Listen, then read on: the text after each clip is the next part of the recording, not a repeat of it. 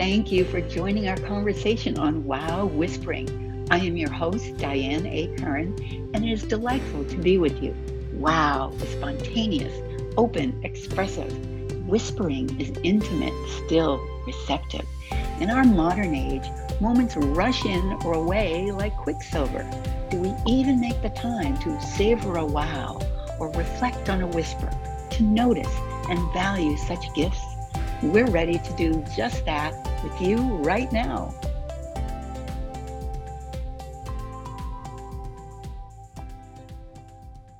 I have a wonderful guest to share with you. Oh, she is somebody who has many facets to her life. Her name is Missy Gibson. Hi, Missy. It's good to be with you today. Hi, Diane. It's great to be with you. Thank you for having me.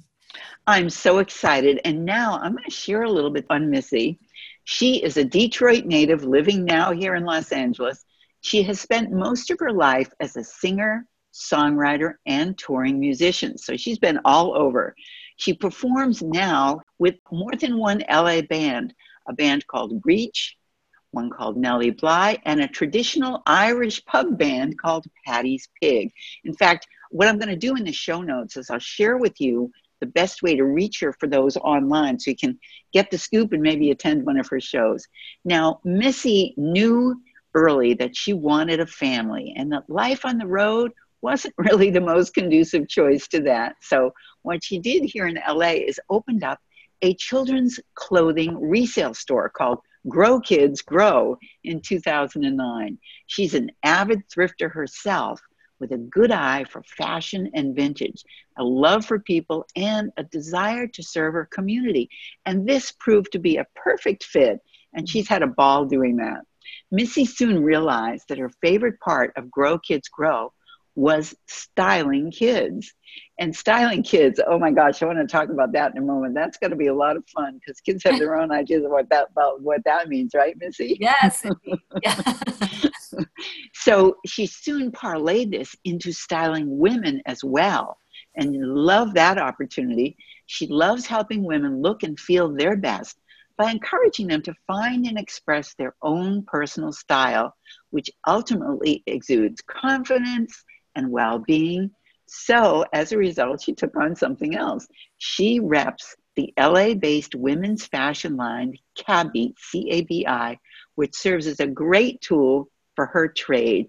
And you can reach her to kind of take a look at that at her website. I'm going to spell Missy's name right now because it's part of her website name. It's Missy, M I S S Y, and her last name Gibson is G I B S O N.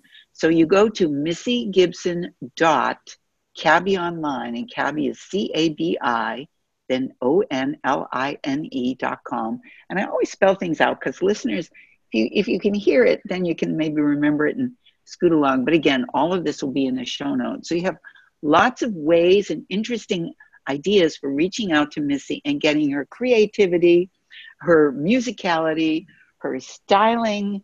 We have so much to talk about. I'm so intrigued as you listen to yourself described. Does it bring anything to mind? life is rich. I feel really blessed and honored to have, you know, as many irons in the fire as I've been able to have. I have a lot of energy and I love people and I'm just grateful for all the connections and amazing relationships that I've been able to have. The way you say that is so perfect. You talked about really life in the sense that all that you do is part of who you are and the opportunities that you see and sees every day. And I'm always intrigued. You know, we both live in Los Angeles. So I call it the, the land of many talents. Indeed. So many people come to Los Angeles with a dream.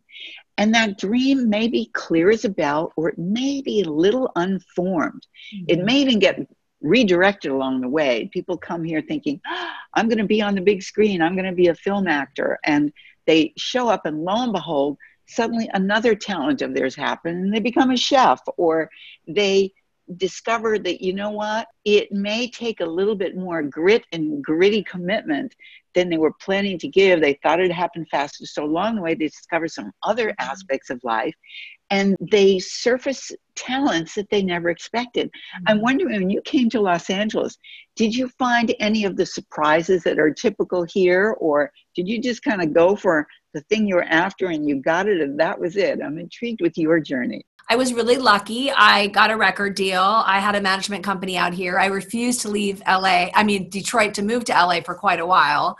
Um, so I was living out of a mm. suitcase for over a year. But, you know, and it, it was an amazing, it was an amazing trip. It was an amazing, you know, just, but, you know, I was this Midwest girl and I came out and LA was a big place, you know, and I was I was staying in fancy hotels and going out to nice meals. And of course, I had no idea this was all recoupable, Diane, through the record company. Tell me what that means because not everybody knows that piece of the business. Well, when you get a record deal, you know, they do wine and dine you quite a bit and uh, spend a, quite a bit of money on you, make you feel very special.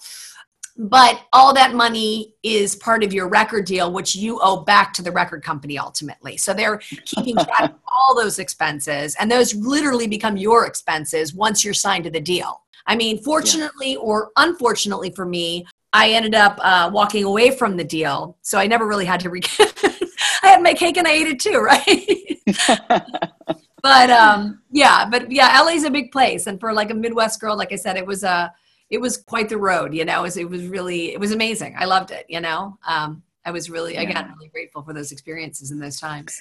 Well, it sounds like you had a combination of your dreams present, but your feet on the ground, such that you looked at the deal that was being offered and said, hmm, I'm not sure this is for me. And that takes something. Not everybody has the presence of mind to look at something and kind of get their grounded view of it and not just their oh boy doesn't doesn't this feel good and taste good and look good? And right. and and you kind of brought those two aspects of your dream and your groundedness together and said hmm let me take a look at this more carefully and closely. Yeah. Yeah. Oh yeah. For sure. For sure. It was quite good for you. good for you. And these days of course those offers and opportunities may not be as plentiful as they once were because nowadays in many arenas, whether it is in performing or the arts or acting or music, there are, a, and even publishing and, and writing and books, there are a lot of people who do it the independent route. In other words, they start something on their own and they make their way and build their reputation without a big organization or an established company behind them. Sure. that may not be an easy thing to do, but mm-hmm. it it can be appealing because it gives you maybe a sense of more control. So now you're involved with a few different bands, and so do you have a big say so in what that what's going on there? Is that kind of your baby that you kind of direct along the way? Yeah i mean i'm i'm i'm a songwriter and my husband is actually in all three of my bands with me. Um, we started out as musical partners a very long time ago. And we were best friends we would go on double dates you know and life is about timing. And then one day it just became apparent that you know we had this very special bond. And so i'm fortunate to work with him. I mean he's he's a multi-instrumentalist. He I, he plays many many instruments. He's a gifted songwriter and singer. So i just feel really really lucky to, to have that connection with him and be able to continue to make music long after we, we've met so many years ago. We've been working together for so many years and now we have children together and but we still are able to you know play music together. So i feel really lucky and i feel like you know he and i are kind of a, a good team. So we, we we lead musically quite well together when we have other musicians we're working with or think eh, capacities we're working within. How great! So one multi-talented person met up with another multi-talented person, and all these years later, you're still exploring the facets, and it, it's a reminder of how important having people that care about you and love you in your life, you know, right there on your journey with you. Mm-hmm. Yeah, that's been amazing. Yeah for sure. So, we're going to talk a little bit about a wow and a whisper that you were kind enough to share with me. And I wanted to share with our audience and ask you a little bit more about that. When I asked you to share a wow, you said very simply and very powerfully and profoundly that you lost your mom when you were 26. Mm-hmm. So I'd like to hear about that. And I'd also like to hear about, and you can kind of jump back and forth. There's a whisper that is very profoundly related to this that your mother whispered to you. She, you said she always whispered in your ear that you could do anything you wanted to do and be anyone you wanted to be. So it sounds like you had a very profound relationship with your mom when she was with you. Mm-hmm. I did. I did. Yeah, she was a really amazing lady, very creative, very warm, and just loved life. Very zealous, like liver of life. And, um, you know, I learned a lot from my mom. My mom also had her down. She was manic depressive, bipolar. And so there were a lot of ups and downs, but those ups were incredible. The downs were a little harder. For me, those ups are the what really has stuck with me, you know, since I lost her. But I did lose her at 26 and I took care of her. She had a disease called pulmonary fibrosis, which is a degenerative lung disease, hereditary. And it's kind of like cystic fibrosis. And so she died at 56, very young. She died of more complications of the disease. So she was you know, a special ed teacher. She was teaching up until May and she got pneumonia and that was, and, and by July she was dead. Um, it was pretty shocking. And I did take care of her during those times. And I was grateful for that. I was the only kid left in Detroit and I was taking care of her. So we grew even closer through that, I think. And, and it was invaluable. And yeah. And you know, when you asked for a wow, I was trying to think of like some really positive wow, wow, you know, but sometimes those, those I don't know, those moments of, you know, sadness or perspective are really wow moments too, you know, and, and it's just really the first thing that came to me. And I try to think of something more positive, but there's positive things certainly that come out of it. Thank you for having the courage to share that. I really have it that the word wow is a word that can land in a certain way. In fact, it doesn't really, for most people, even have a definition. Right in fact, it's been around, by the way, the Scottish, uh, it showed up in the Scottish culture in about the 16th century. It's been around in, in, in written form in a way that we know that word existed, mm-hmm. but the definition is, is almost in the moment. We know when to mm-hmm. say it. And you are right. We can say wow when we're excited, and we can say wow when we are profoundly moved and sometimes deeply saddened or stunned. Mm-hmm. It can be a stunning experience such as you described. This was not something you expected, it wasn't something you could foresee for a long time. A mother with a lot of energy, energy that sometimes was difficult for her to manage, as so many people have uh, loved ones or maybe in life where they're grappling with some of the issues that mm-hmm. having a bipolar situation can create. I think most of us know somebody who's who's really been impacted and yet it reminds us how precious life is. Mm-hmm. And it sounds like one of the wows was how your mother and you, through those moments, became even closer, even more deeply connected. And mm-hmm. that is a wow of a mm-hmm. different kind, isn't it? Yes, yes. You put that wow. Yeah. Well, you now have the opportunity to carry forward the legacy of that relationship.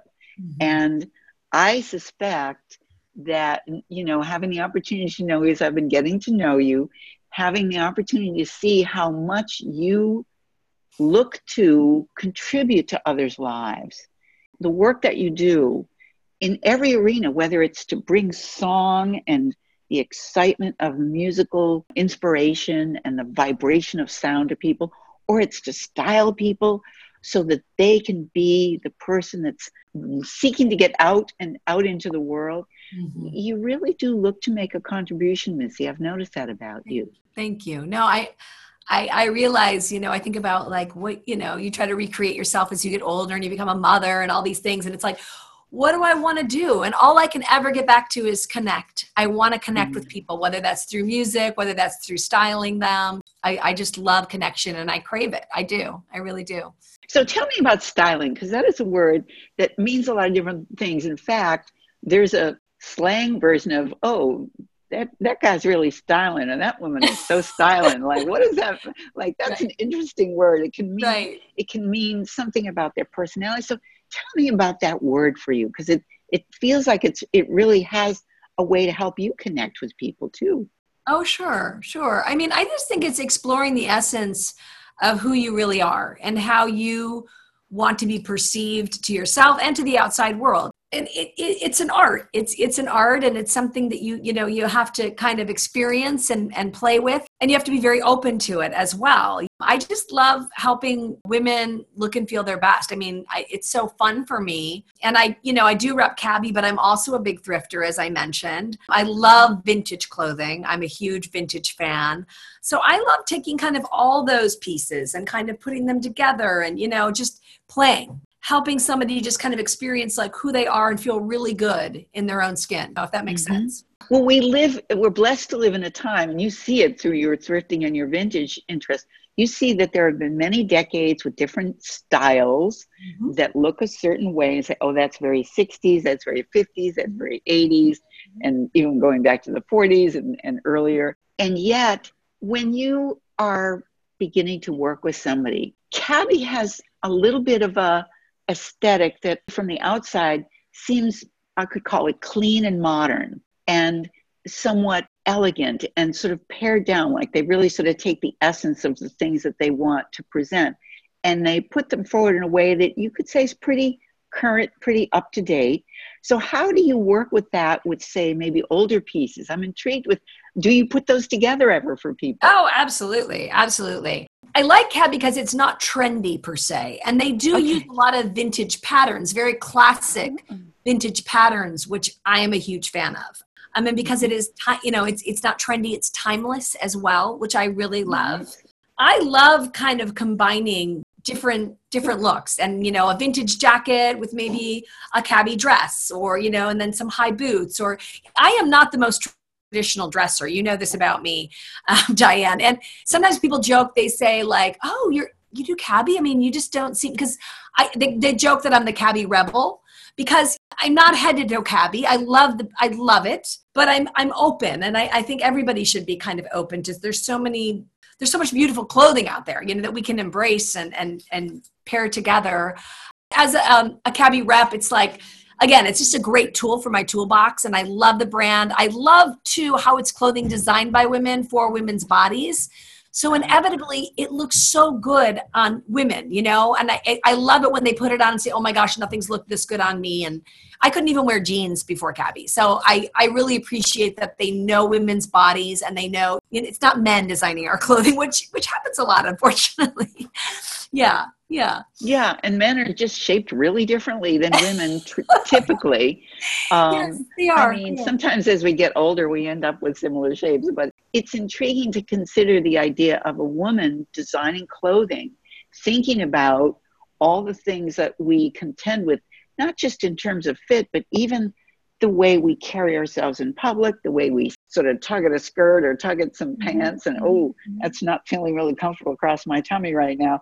So it, it sounds like you appreciate that they are really into whoever they are, yes. they're into I sort of pulling out the word classic. That is a great word mm-hmm. that bridges different time periods, doesn't it? it oh, absolutely. Like, absolutely. Yeah. Yeah. Yeah. And you like can't classic has classic piece you know like you, it stood the test of time right? Yeah absolutely it's, yeah. it's still good after all these years. Exactly exactly. I, I love that. Yeah. Wow. Yeah. So when you are when you are styling somebody is there typically something that you want to know about that person that gives you a an entree into what's going to work for them? Like the whole process of discovery. I'm intrigued with that must be a part of what you do. Yeah oh yeah. I mean just like with music, with musicians, I think it's really important to get to know somebody. Like I can't just go into a rehearsal with a musician I've never met and just start playing. Like I, I want to know about them. You know, who tell me about yourself. Who are you? Like what? Which some people get irritated about in re- rehearsals because you're supposed to be rehearsing. It's just like, but I can't possibly play with somebody and connect with somebody in that way if I don't feel like I know who they are. So that's an mm-hmm. important part. Just that getting to know you, like having a talk, like looking at somebody's closet, you can get a very good sense of who they are or who they think they are or want to be for that matter. And then kind of find out where that, where that lies. Like so that's kind of a big part of my process just that connection such a window with a closet is is wonderful to start with sometimes people are very direct i have a client who's quite young but she has a lot of older clients and she said i i want to be taken seriously. I know i look young. I look even younger than i am. My clients are older.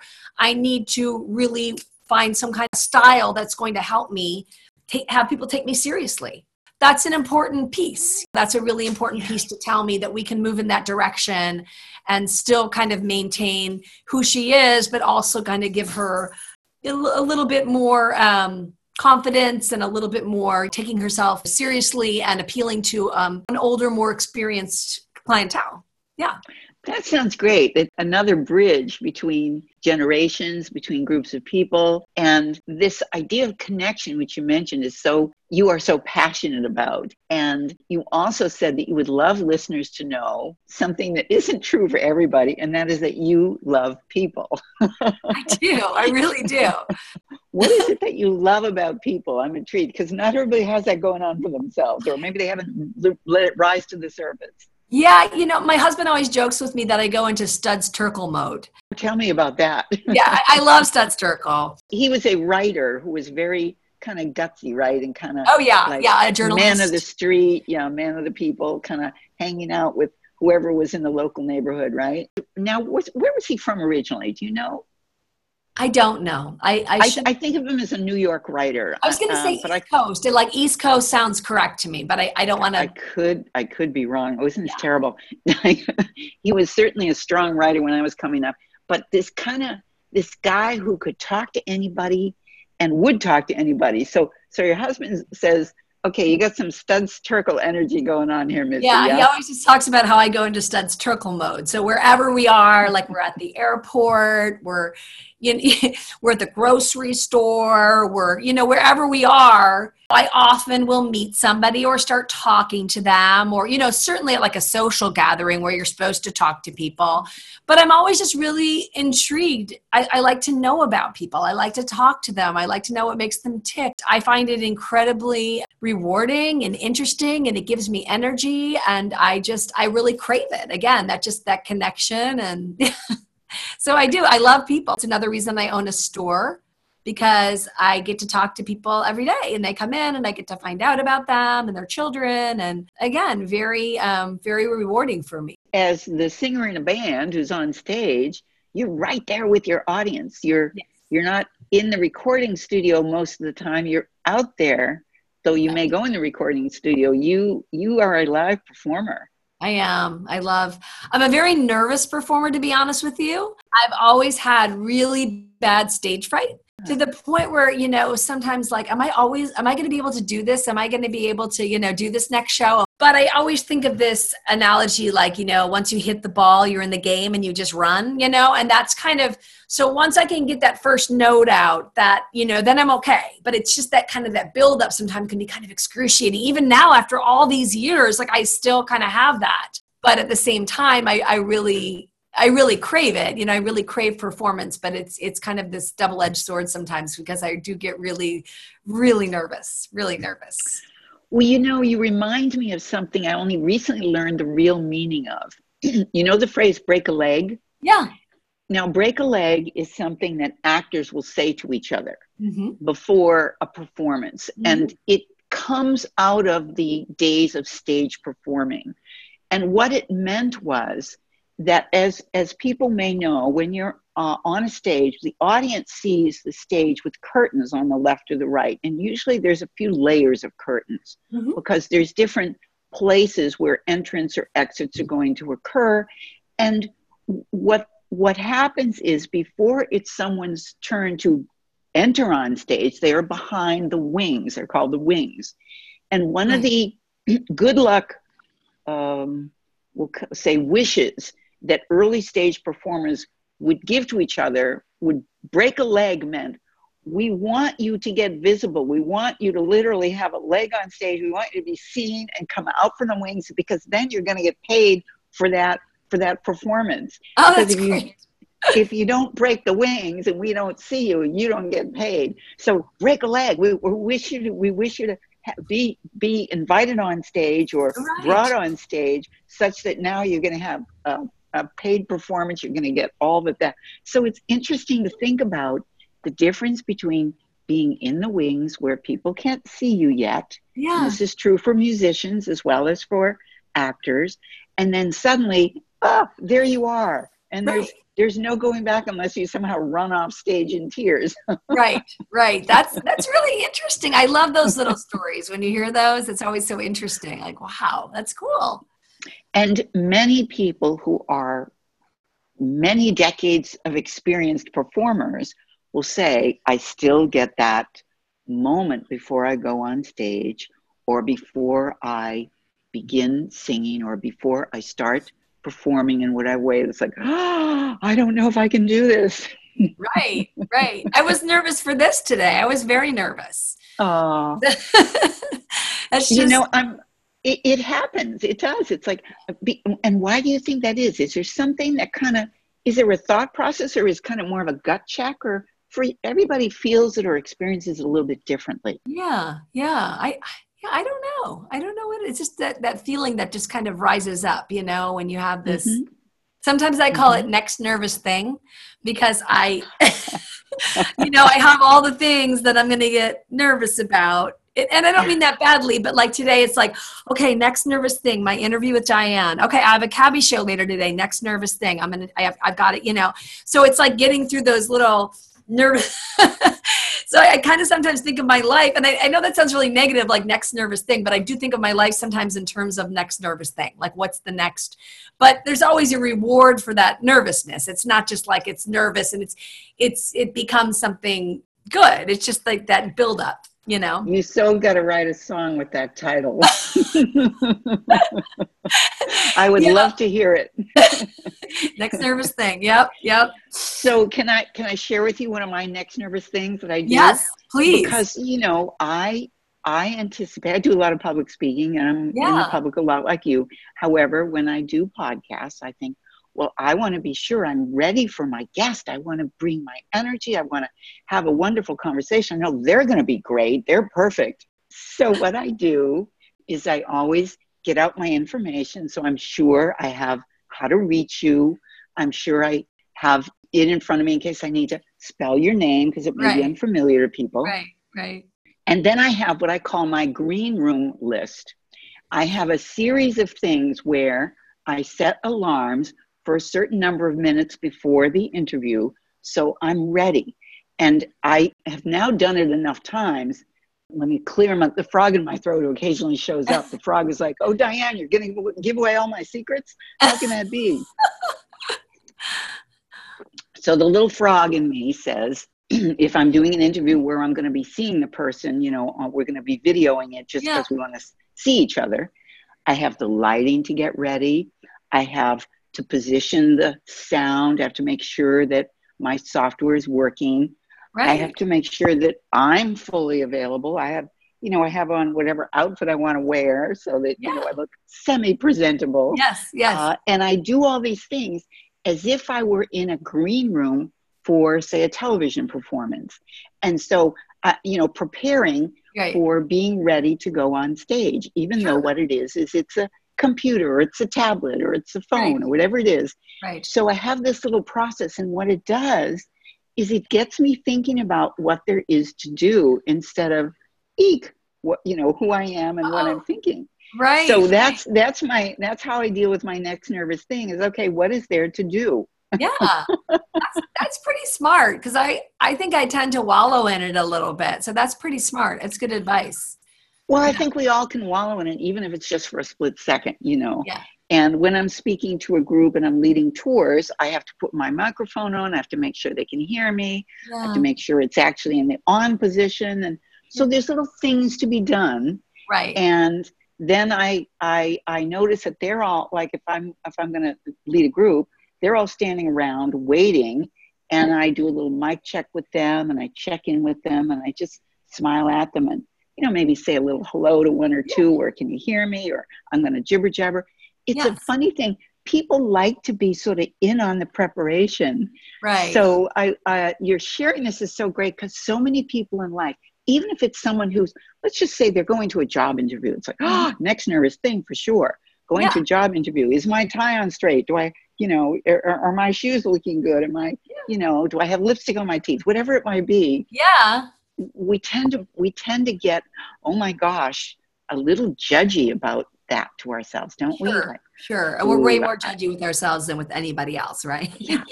and and then somebody else comes along and you re- notice their tires crooked. It's like, oh, okay, so they're human being, human being. That's fine. They can have a crooked tie. I'm Right. okay with that. I still Right. I still want to talk to them. right.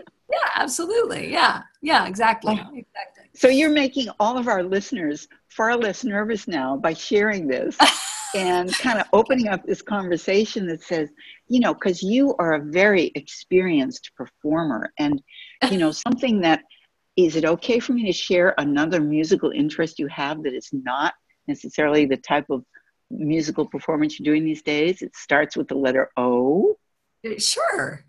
opera. Yeah. you are a longtime fan and you studied opera early on. So you're one of those people who's super prepared and really educated yourself. Talk about your mother saying you can do anything you want. Wow, not everybody thinks that they can ever even approach that very particular world of learning how to sing opera. Mm-hmm. Mm-hmm. That It was- takes something. it was an amazing experience it really was and um, i mean from the time i was really young i had this really big voice and um, and i always loved to sing and i remember when i was in seventh grade the teacher one day said to me i'm going to move you to eighth grade glee club because your voice is too big and you're drowning everybody out and I was, you know, I was a little embarrassed, but I was also kind of honored. But of course, then I went to eighth grade glee club and they're kind of like, what is this seventh grader doing here, you know? So I Oh, really yeah. had to like, you know, kind of earn my stripes. And, you know, I, I eventually did. But, you know, I always just had this this huge voice and i mean sometimes people would get irritated because you know i would i would drown people i, I never meant to I, I did a lot of solos so you know at one point it was just kind of like around the time I was about 13, 14, I guess 13, it was brought to my mom's attention, you know, she really needs a vocal trainer. She really needs to start training. You know, she has this big voice and she can really do something with it. And so my mom, um, who's also a musician, my mom was a, um, a pianist and a very good musician. And my mom was very happy to help me down that path. You know, she would always help me with auditions. We found uh, a teacher who was an opera teacher because that's such a good basis for learning to sing you, no matter what you're going to sing it for me i did 15 sets in three days over st patrick's day weekend and it's Oh an hour gosh. on an hour off for 10 hours straight i don't lose my voice like knock on wood but i don't lose my voice like i i can i can do that because I, i've had this training that's just kind of innate at this point in my life. Like i you know but i don't think it would have been had i not had that training. You know that training was just invaluable for um, my future. So opera trained you not only for the sound of your voice, but for the can we call it the dynamics, the inner process of knowing how to work with your voice? hmm hmm You know, the whole breathing obviously is a huge thing. Mhm. Um, learning how to sing over your cold, that's a big one. Um, Ooh, yeah. wow. yeah. That's going to be huge. Do you Yeah. get a different voice when you have a cold? Is your voice slightly sounding different, or can you find the, the same sound? I can find the same sound. I can. Yeah. Yeah. That is a real skill. there, there was one just one time touring years and years ago um, and i remember i lost my voice and it had never really happened before and i was just but i could sing just fine. I just couldn't speak. So it was really weird. We did this interview i remember on the radio and they're interviewing us and here. I am like talking i can't even talk. And then we would go to perform. I mean obviously i tested this ahead of time because i'm like if i can't sing we got to tan- cancel the interview. But i could sing just fine. I just couldn't speak. It was very strange. Well, that is a wow right there. I've never heard of anybody being able to do that. Do you have any idea of what how it felt, what what it was that you were finding inside you that gave you the ability to sing? I don't know. It's just a it's a different thing, you know. Maybe if I had taken speaking lessons as opposed to singing lessons, I would have been able to talk as well despite having lost my voice. Do you know what I mean? I, I don't know. It's it's a strange thing to think about, but Um, and unfortunately, it only happened once, but I still just remember that being so strange, just being almost like my voice came from somewhere else. That I, you know, again, this innate sort of thing that it came from somewhere else, and uh, wow. I was able to overcome it and sing perfectly normal. Isn't that amazing? And clearly, all that training and all that the, the the inner dynamics, the intricacies of the physicality of singing yeah. is really something. To do 10 sets and you just did that and here you are, you still have a voice. You you're you're not taking weeks to recuperate from that. right. Well, I'll say 10 hours, so 1 hour on, 1 hour off, 5 sets. Yeah. Yeah. That's yeah. a lot of singing. it, but you know, one every day for 3 days, so. oh my lord. Yeah, that's so what it that's that's like 15 sets over 3 mm-hmm. days. Yes, yes. Oh my gosh. So good thing you started out with that big voice as a little kid. You had a lot to work with. I did. I did. well, this is really remarkable. I'm going to stop here for a moment, take a little bit of a break. I'm going to come right back and we're going to, as much as I'd like to talk forever, we're going to finish up real quickly. We'll be right back with my guest, Missy Gibson. So stay with us, listeners. Thank you for being with us on Wow Whispering. In each episode, we present a public service announcement that highlights resources committed to uplifting our quality of life. Look for the episode show notes, which have links to learn more. Today, we are pleased to feature the National Women's History Museum. It's an online institution preserving women's history and working to establish a physical museum in Washington, D.C. Founded in 1996, the National Women's History Museum is a nonpartisan, nonprofit 501c3 educational institution that's dedicated to preserving, interpreting, and celebrating the diverse contributions that women have made to society. By the way, you can reach them on womenshistory.org, the website, or on Twitter at Women's History. Now, on Mother's Day weekend, two decades ago, a group of women dedicated themselves to moving something out of the US Capitol's basement, it's known as the crypt, to its rightful place in the Capitol Rotunda. It was the Adelaide Johnson's portrait monument to Lucretia Mott, Elizabeth Cady Stanton, and Susan B. Anthony. You may have heard those names before. The statue is more commonly known as the Women's Suffrage Statue, and it memorializes pioneering suffragists and first arrived at the Capitol on February 10, 1921.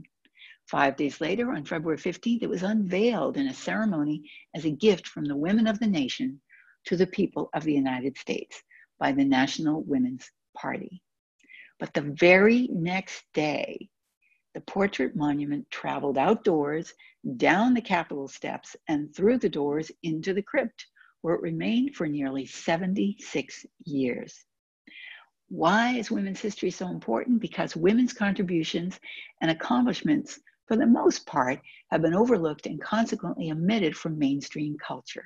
The National Women's History Museum will help fill that void. Rather than rewriting current exhibitions at other history museums, or having to decide what to omit elsewhere to fit in women's history, the museum will serve to place women's history alongside current historical exhibitions. Women's history isn't meant to rewrite history. The objective is to promote scholarship and expand our knowledge of American history.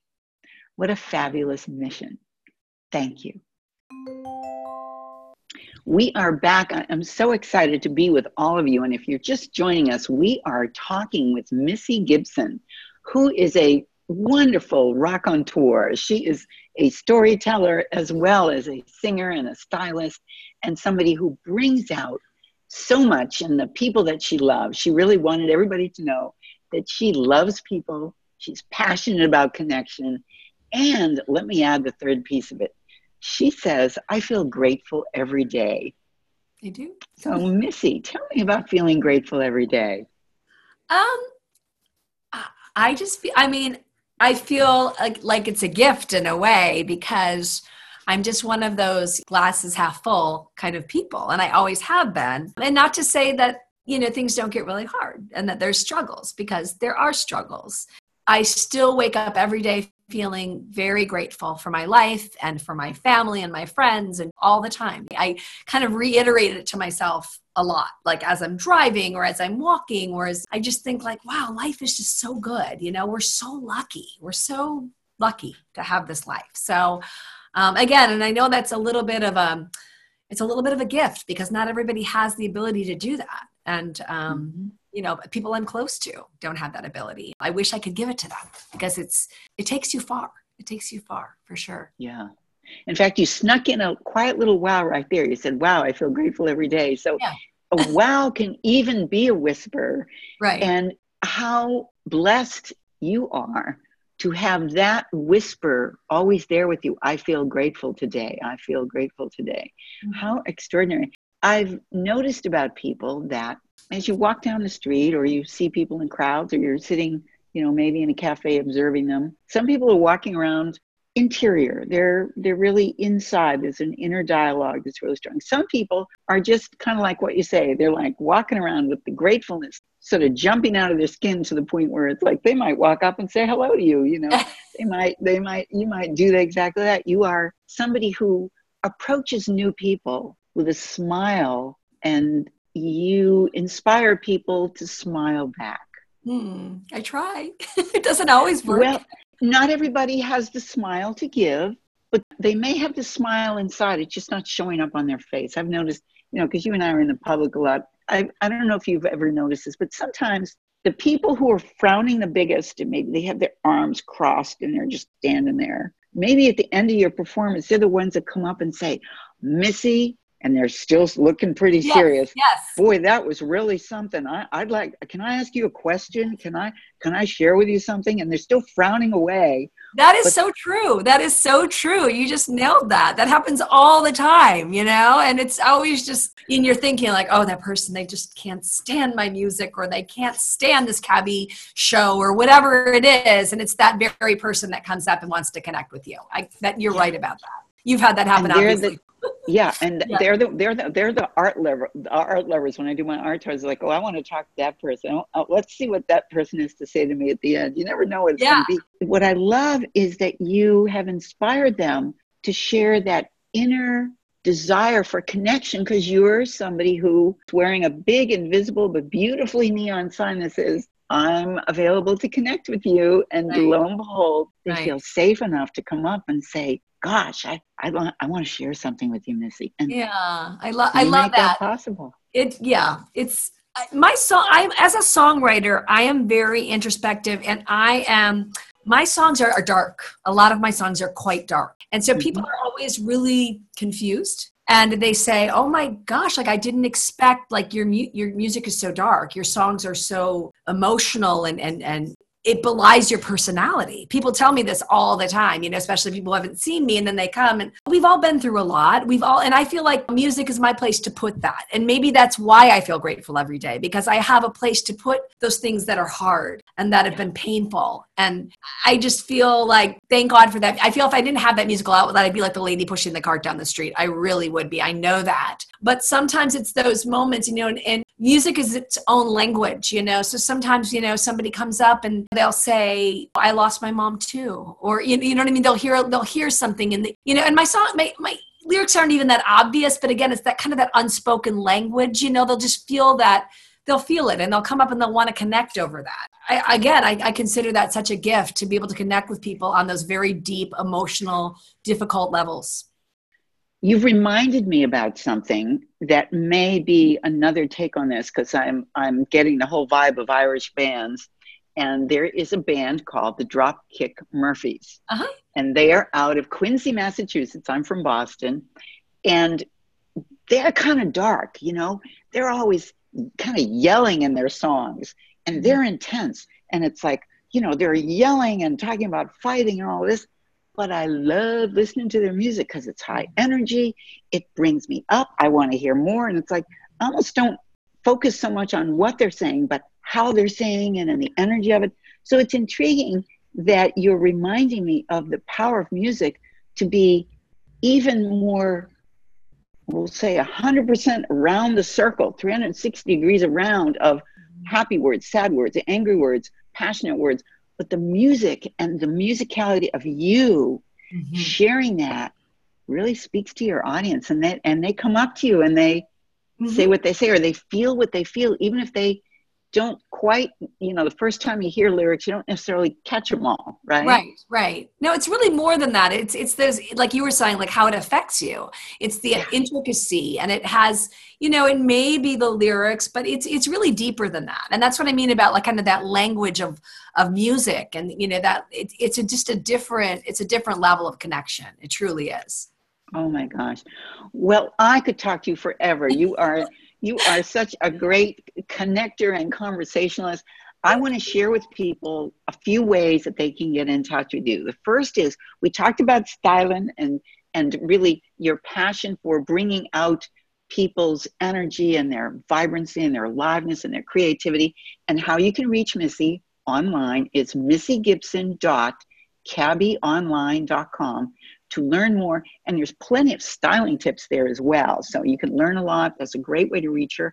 And then also, if you want to reach her musically, you can go to breech.net, B R E E C H.net, or paddyspig.com, P A D D Y S P I G.com. So, at least three ways to reach out to Missy Gibson. You have been such a delight is there anything you want our listeners to be thinking about as they head out to their day or their evening after our conversation today? Just enjoy life.